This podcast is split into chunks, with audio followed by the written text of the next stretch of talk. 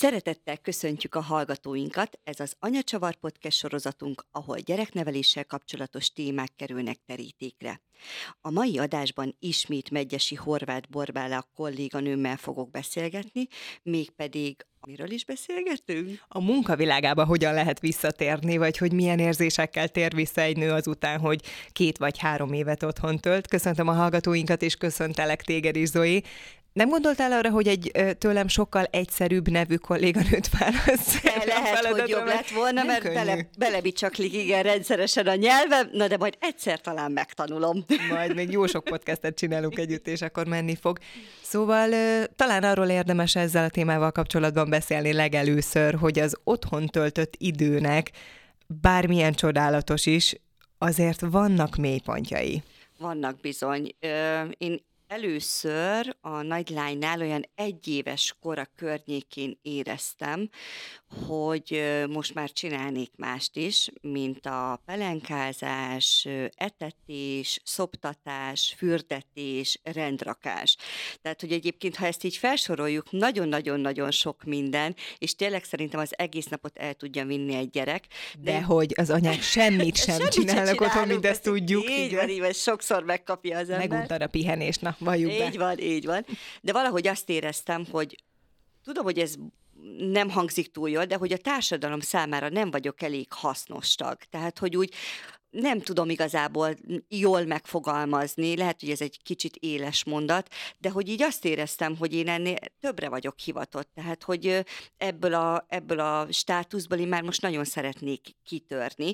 Ennek ellenére plusz egy évet én még otthon voltam, mert közben meg azt gondoltam, hogy a gyereknek meg arra van szüksége, hogy mellette legyek. Tehát én összesen két évet voltam otthon az első gyermekkel, a másodikkal is kettőt voltam otthon, ott érdekes, hogy ezt könnyebben vettem ezt az akadályt tanács, tehát hogy nem jött el ilyen hamar ez a pont, tehát ott valahol olyan másfél éves kor környékén éreztem azt, hogy most már azért jó lenne, hogy, hogyha vissza tudnék menni dolgozni, de ott is megvártam a két évet, és utána tértem vissza. Viszont úgy tudom, hogy te tovább maradtál otthon, mint két év.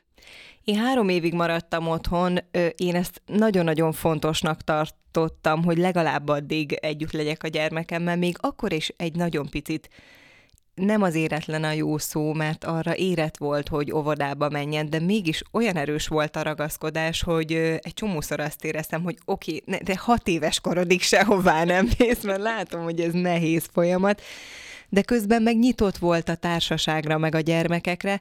Szóval igen, én három évet töltöttem otthon, mi elég rugalmasak vagyunk, nagyon sokszor elmentünk együtt hála Istennek megadatott annak a lehetőségbe, hogy kocsiba ültünk, és nem tudom, akár boltba, vagy a vekerihez kimentünk, vagy tehát, hogy nem, nem voltam az a parás anyuka, aki csak és kizárólag az otthoni pici környezetében mer a gyermekével lenni, mint ahogy bizonyára nagyon-nagyon sokan nem azok. Illetve az én gyermekem, és most biztos mindenki a sajátjára ugyanezt mondja, vagy még több jót, de hogy egy nagyon-nagyon cserfes, intenzív kislány, akivel nem, nem igazán azt éreztem, mintha egy pici gyerekkel lennék otthon, tehát hogy ő elég hamar valódi beszélgető partneremmé vált, úgyhogy nem éreztem meg ilyen korán, ahogyan te mondod azt, hogy most már valami mást is csinálni kell, meg talán az is segített, hogy én menet közben azért ilyen pici apró munkákat, amiket hát nyilván embertelen időpontokban, tehát éjszakánként, meg ö, amikor ö, a férjem otthon volt, meg ilyen időpontokban így becsempésztem az életembe, és az nekem nagyon-nagyon Na, felszabadító nekem volt. maradt, tehát hogy én teljesen elvágtam a, akkor így az írást, meg mindent, tehát én akkor semmit mást nem csináltam, csak a gyerekkel voltam. És persze nekünk is megvoltak a programok, mi is nagyon sokat bandáztunk kisgyerekes anyukákkal, tehát ugye ezzel nem volt gond, de valószínűleg nekem ez hiányzott, lehet, hogy pont az a pici, ami neked megadatott, hogy néha-néha egy, egy, egy kicsit írjál. És ez Biztosan ez rengeteget segít, meg szerintem az is, hogy egy kertes házban élünk, ahol aztán folyton lehetünk az udvaron. Tehát nem kell, egyrészt van teendő is, meg munka is persze, másrészt meg nem azt érzed, hogy be vagy zárva a négy fal közé. Szerintem a nagy tér, tehát már csak az, hogy, tehát az is egy program, hogy kimentünk a hintaágyra, vagy nem tudom ott homokozni, tehát hogy ez szerintem nagyon-nagyon sokat segített. Amikor nekem pontosan beleesett ebbe az időszakba a Covid, és amikor mások panaszkodtak erről teljesen érthető módon, hogy mennyire nehezen viselik a bezártságot, én akkor otthon voltam a gyermekemmel, és igazából annyit érzékeltem belőle, hogy nem tudunk menni turizni most, de hogy milyen Covid, hol? Itt az udvarunkon nincs. Igen, igen, nekem az nagyon volt, szerencsés ugye, volt, igen. lakásban, ahol még erkésen volt, mi nagyon megszenvedtük ezt az időszakot. Na de térjünk át akkor arra, hogy milyen volt az, amikor először felmerült az, hogy na, akkor térjünk vissza, munkáltatóval beszélni, ez hogyan zajlott nálad? Hát nekem az is a Covid-hoz köthető, egy ilyen szép átkötéssel, ugyanis az első munkanapomon, amikor úgy volt, hogy jövök dolgozni, úgy volt, hogy a családommal elmegyünk előtte még egy ilyen néhány napos pihenésre, és az bepakoltunk éjszakat, táskákba, útra készen álltunk, és aznap reggel úgy kelt fel a férjem, hogy neki egy kicsit kapar a torka. Van itthon teszt, inkább csináljunk egyet. Covidos volt, délutára már láz és ágyban fekvés, másnapra én és harmadra napra a lányom, tehát így indult. Az remek. Igen, tehát a, a rápihenés erre a munkahelyre az nem sikerült, vagyis hát rápihentünk otthon a kanapén. Aztán ö, egészen elhúzódott addig, hogy az első hetem az táppénz volt. Így indítottam én. Álma. Igen, én is úgy éreztem, hogy bizonyára a főnököm is nagyon-nagyon ö, boldog ettől. De egyébként nyilvánvalóan semmi gondot nem okozott, mi azért itt elég áldott helyzetben vagyunk. Igen az áldott állapot után is egy áldott szituációban. De egyébként, amikor először felvettem, nyilván az hónapokkal ezelőtt volt, amikor először így felvettem a kapcsolatot a munkahelyel újra, az azért egy ilyen nagyon izgalmas vagy izgatott állapot volt, hasonló ahhoz, mint amikor jelentkeztem a munkahelyre, mert azért mégiscsak kiesett három év, tudtam azért a híreket, ami itt történt, a változásokat, ki ment el, ki mik az új feladatok, mert hogy nyilván a ö, baráti viszony is van sok a szerkesztőségben, úgyhogy hallottam, meg tartottuk a kapcsolatot, de azért az nem ugyanaz, mikor minden nap részt veszel a, a csapat életében. Ráadásul azt hallottam, hogy nagyon sok új kollégám van. Mm. Úgyhogy annak izgalma, hogy ők hogyan fognak elfogadni engem, és én hogyan őket, hogy hogyan tudok visszacsatlakozni abba, amit három éve letettem, az szerintem egy borzasztóan izgalmas időszak. Uh-huh. Um, én is mikor visszajöttem, akkor azt éreztem, hogy nagyon izgatott vagyok, nagyon vágytam vissza. Ugyanakkor én is valahogy úgy körültem vissza, hogy nagyon kicserélődött a társaságnak egy része, úgyhogy emiatt is izgultam, hogy vajon milyen kollégákkal fogok én együtt dolgozni, mert akikkel én azelőtt együtt dolgoztam, nagyon szoros volt a, a kötelék, úgyhogy ö, nagyon jó kis csapat volt, és azért ebbe, emiatt volt bennem egy kis félsz. Aztán szerencsére ö, jól sült el, tehát ugyanúgy tudtam a többi kollégámmal is együtt dolgozni, akik újak voltak.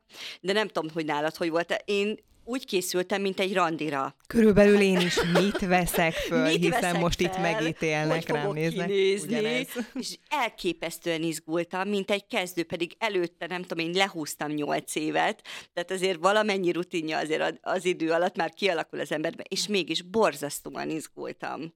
Ami nekünk nagy szerencsénk, mert én emlékszem a te első napjaidra is, mert én akkor már visszatértem, amikor te a második gyermekeddel visszajöttél, és mind a kettőnket nagyon nagy szeretettel igen. fogadtak. Tehát, hogy a És főnökünk... Nagyon nagy türelemmel. Igen, a főnökünk ö, ismert már mind a kettőnket korábban, tehát ő hál' Istennek a régi csapat része volt, és ö, úgy is vezette elő a szerkesztőségben, mint akit ö, szívesen lehet fogadni, vagy szeretettel lehet fogadni.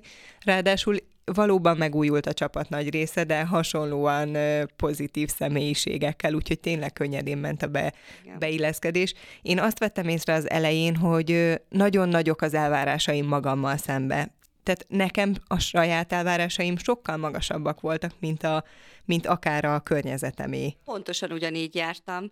Engem nagyon leforrázott az a dolog, hogy nem tudok úgy teljesíteni, mint ahogy én azt elvártam volna. Tehát én azt gondoltam, nagy naívan, hogy én visszajövök, és minden ugyanúgy fog működni, ugyanolyan gyorsasággal fogok dolgozni, ugyanolyan könnyedén fog minden menni, és mikor az első héten kiderült, hogy közelében nem vagyok, tehát háromszor annyi idő alatt írok meg egy cikket, mint azelőtt, mielőtt elmentem szülni, teljesen kétségbe estem. És hiába mind, nagyon cuki volt mindenki, mert mindenki nyugtatott, hogy de ebbe vissza kell rázódni, és hogy ez teljesen normális, és hogy majd vissza fog jönni ez. Én pedig azon paráztam, hogy úristen, mi lesz, ha így maradok? Mi lesz velem, hogy, hogyha nem fogom tudni felvenni azt a munkatempót, amit én elvárok magamtól. Tehát nem a környezetem, én vártam el magamtól dolgokat, de aztán nagyon nagy szerencsémre, aztán azért egy két-három hónapon belül azért visszarázódtam én is abba a kerékvágásba, amit előtte megszoktam. Nekem ettől rövidebb idő volt, de azt én is észrevettem magamon, hogy éppen miatt a teljesítmény kényszer vagy vágy miatt tízszer elolvastam egy mondatomat. Biztos tudok én még egyáltalán írni?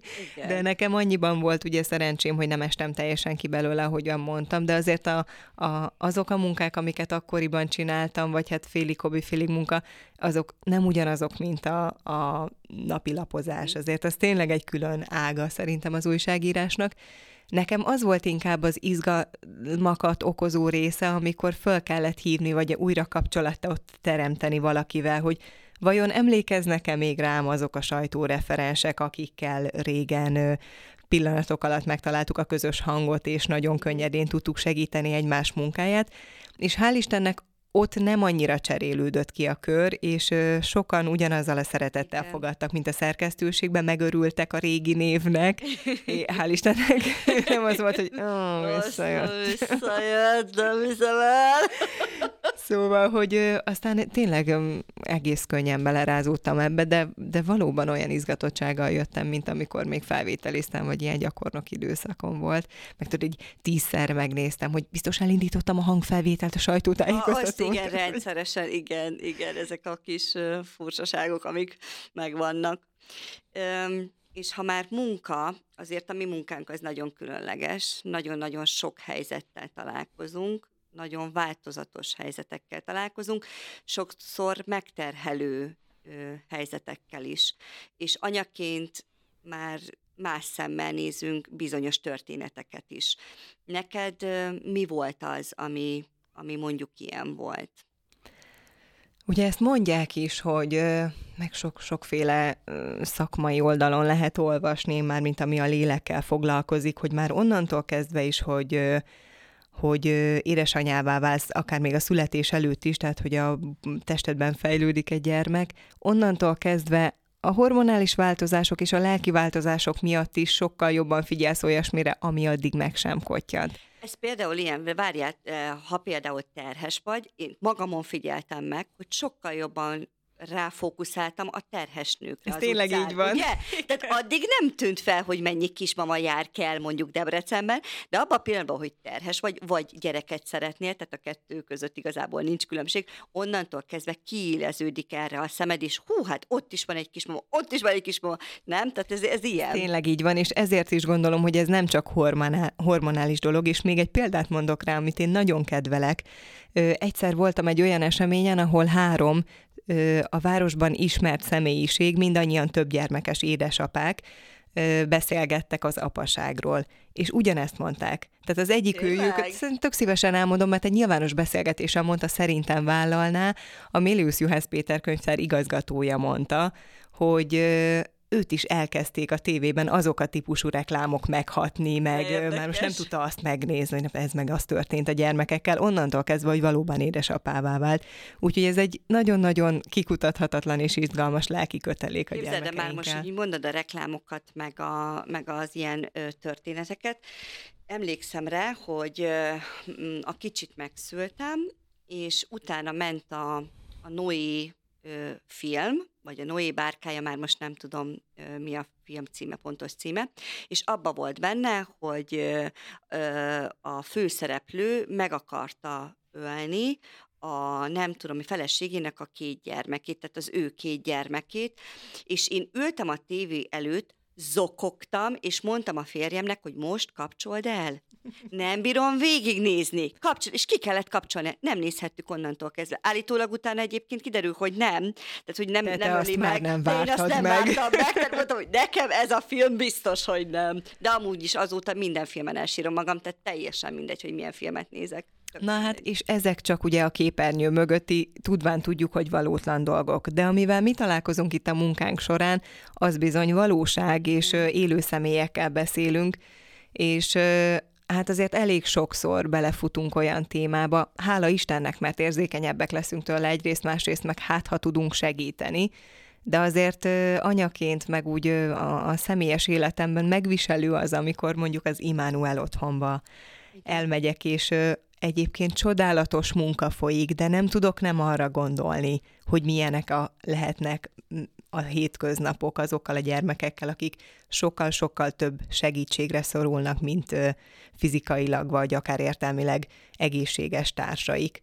Úgyhogy ez nehéz, nehéz, hogyha például ott járok, de volt egy olyan alkalom, amikor egy Dusán szindrómás pici gyermeknek az édesanyjával beszéltem, ráadásul nem is túl rég derült akkor ki ez a, ez a genetikai betegsége, és azt végighallgatni, ahogyan ők ezt megtudták, ahogyan ők ezt most kezelik, és ahogyan igyekeznek alapítványt létrehozni és bekerülni különböző programokban, amivel talán segíthetnek rajtuk évtizedek múlva, vagy évek múlva, hát az borzasztó megterhelő, és magamon is észrevettem, hogy nem kizá- a, a, a kérdés feltevésemen is észrevettem, hogy nem kizárólag szakmai szempontok szerint kérdezek, hanem, hanem hogy már így beugrik az, hogy ú, amikor az én lányom fél éves volt, és tényleg, mikor nem tudom, ezt vagy azt láttam rajta, hogy ez milyen lehetett, hogy, hogy ő ott, ott és akkor teljesen megértem, hogy azt gondolta, hogy ez egy normális dolog, és aztán ilyen icipici apróságokból áll össze két és fél év múlva, hogy az már lehet, hogy a Dusannak a tünete volt.